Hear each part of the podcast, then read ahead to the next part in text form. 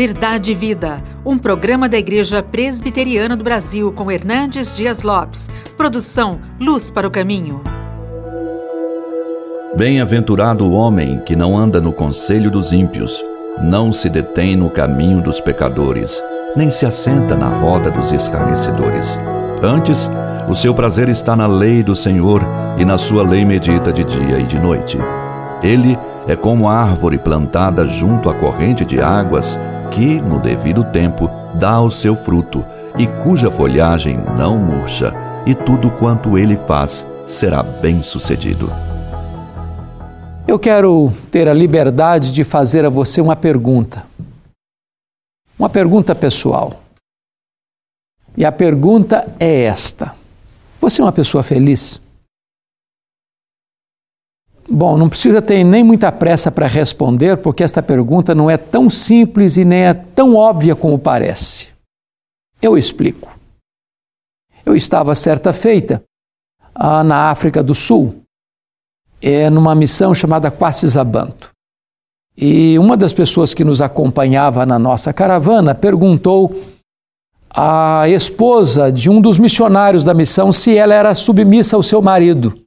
Ela respondeu assim: eu posso lhe garantir que o meu marido me ama. Mas se eu sou submissa a ele ou não, essa pergunta não tem que ser feita a mim, tem que ser feita a ele. E eu gostei da resposta. Então, deixa eu lhe fazer agora uma segunda pergunta. Seu marido, sua esposa, seu pai, sua mãe, seus filhos podem dizer que você é uma pessoa feliz? Pois eu quero tratar deste assunto com você neste momento. A felicidade, ela é legítima. Deus nos criou para sermos felizes. Concordo com o Dr. John Piper quando diz que o problema do homem não é a procura da felicidade. O problema do homem é quando ele contenta-se com uma felicidade pequena demais, terrena demais, limitada demais, quando Deus nos criou para a maior de todas as felicidades. A felicidade de conhecê-lo, de amá-lo, de fruí-lo, de glorificá-lo. Mas a grande pergunta é como você pode ser feliz? O Salmo 1, que é o prefácio do Saltério, abre as comportas desta grande poesia bíblica, trazendo para nós este mapa da felicidade. Como é que você pode ser feliz? Há três dicas aqui fundamentais para você encontrar a verdadeira felicidade. Primeiro, você é feliz por aquilo que você evita. Olha comigo o verso primeiro, diz assim: Bem-aventurado o homem que não anda no conselho dos ímpios, não se detém no caminho dos pecadores, nem se assenta na roda dos escarnecedores. A mídia despeja todos os dias nos seus ouvidos e diante dos seus olhos a seguinte propaganda: Você vai ser feliz se você beber todas as taças dos prazeres, se você não se reprimir, se você buscar em todas as fontes, indo com sede ao pote, para encontrar em tudo quanto o mundo lhe oferece esta felicidade que você tanto anseia no seu coração. Entretanto, esse texto está nos dizendo: você quer ser feliz? Cuidado com o conselho dos ímpios. Eles não levam Deus a sério. Você quer ser feliz? Não pare, não pare no caminho dos pecadores. Eles estão na contramão da vontade de Deus. Você quer feliz? Não se assente na roda dos escarnecedores, eles blasfemam de Deus. Se você é, viver de acordo com o padrão que estas pessoas é, querem que você viva, você pode até ter momentos felizes, mas você não será feliz. Não há felicidade no pecado. Não há deleite verdadeiro onde você se rende, se capitule a todas as paixões carnais.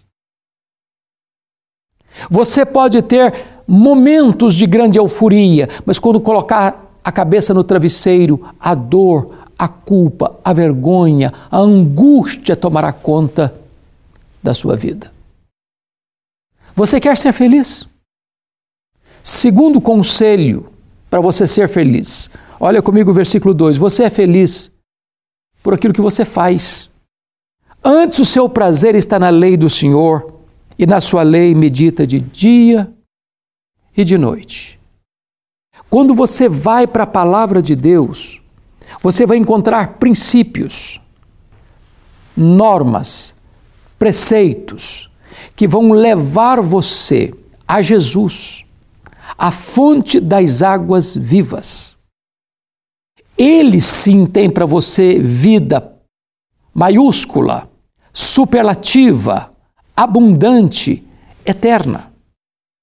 Ele sim vai trazer ao seu coração uma alegria indizível e cheia de glória.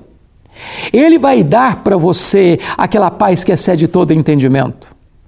É na palavra de Deus que o salmista chegou a dizer que é mais valorosa do que muito ouro depurado e mais deliciosa do que o mel e o destilar dos favos. Mas eu não estou falando apenas de você ler ou decorar, ou você mesmo parar e, e, saber de cor vários textos. Isso é importante, isso é fundamental. Mas é quando você para para ler, para meditar, para ruminar, para mastigar, para se deliciar, para se deleitar na palavra de Deus e colocá-la em prática na sua vida. É quando você anda de acordo com a vontade de Deus obedecendo aos preceitos de Deus, é que você então encontra a fonte inesgotável da verdadeira felicidade. Como eu posso ser feliz? Terceiro princípio. Primeiro, você é feliz por aquilo que você evita. Segundo, você é feliz por aquilo que você faz. Terceiro, você é feliz por quem você é. Olha comigo o verso 3. Ele é como a árvore plantada junto à corrente de águas, que no devido tempo dá o seu fruto, e cuja folhagem não murcha, e tudo quanto ele faz será bem sucedido. Veja que esta não é árvore nativa nem silvestre. Esta não é árvore que nasce e cresce por si mesma. Esta é uma árvore plantada num lugar especial junto a correntes de águas. Esta é uma árvore que dá frutos nas estações próprias fruto do amor, da alegria, da paz, da bondade, da benignidade, da fidelidade, da mansidão, do domínio próprio. Esta árvore, mesmo nos períodos de seca severa, mantém sua beleza, sua folha não murcha, porque ela está plantada junto às correntes de águas e estas correntes de águas falam do próprio Deus. E aí o texto diz: tudo quanto ele faz será bem sucedido, tem êxito, tem vitória, tem bem-aventurança, tem paz, tem alegria, tem harmonia na alma, tem sossego na mente, tem descanso no coração. Então eu volto a perguntar: você é uma pessoa feliz? Verdadeiramente feliz? Hoje você pode conhecer essa verdadeira felicidade. Afastando-se dos caminhos errados, tortuosos, sombrios e tenebrosos, meditando na palavra de Deus e frutificando para a glória de Deus. Eu vou orar com você. E hoje você pode, em Jesus, descobrir esta verdadeira felicidade. Deus amado, eu te peço que tu abençoes as pessoas que estão aí nos acompanhando, nos assistindo, aplicando-lhes pela obra do Espírito Santo a tua palavra nestes corações. Assim oro, em nome de Jesus, a razão da nossa alegria. Amém. Verdade e Vida, com Hernandes Dias Lopes, um programa da Igreja Presbiteriana do Brasil, produção de Luz para o Caminho. Luz para o Caminho, o Evangelho de Cristo através da mídia.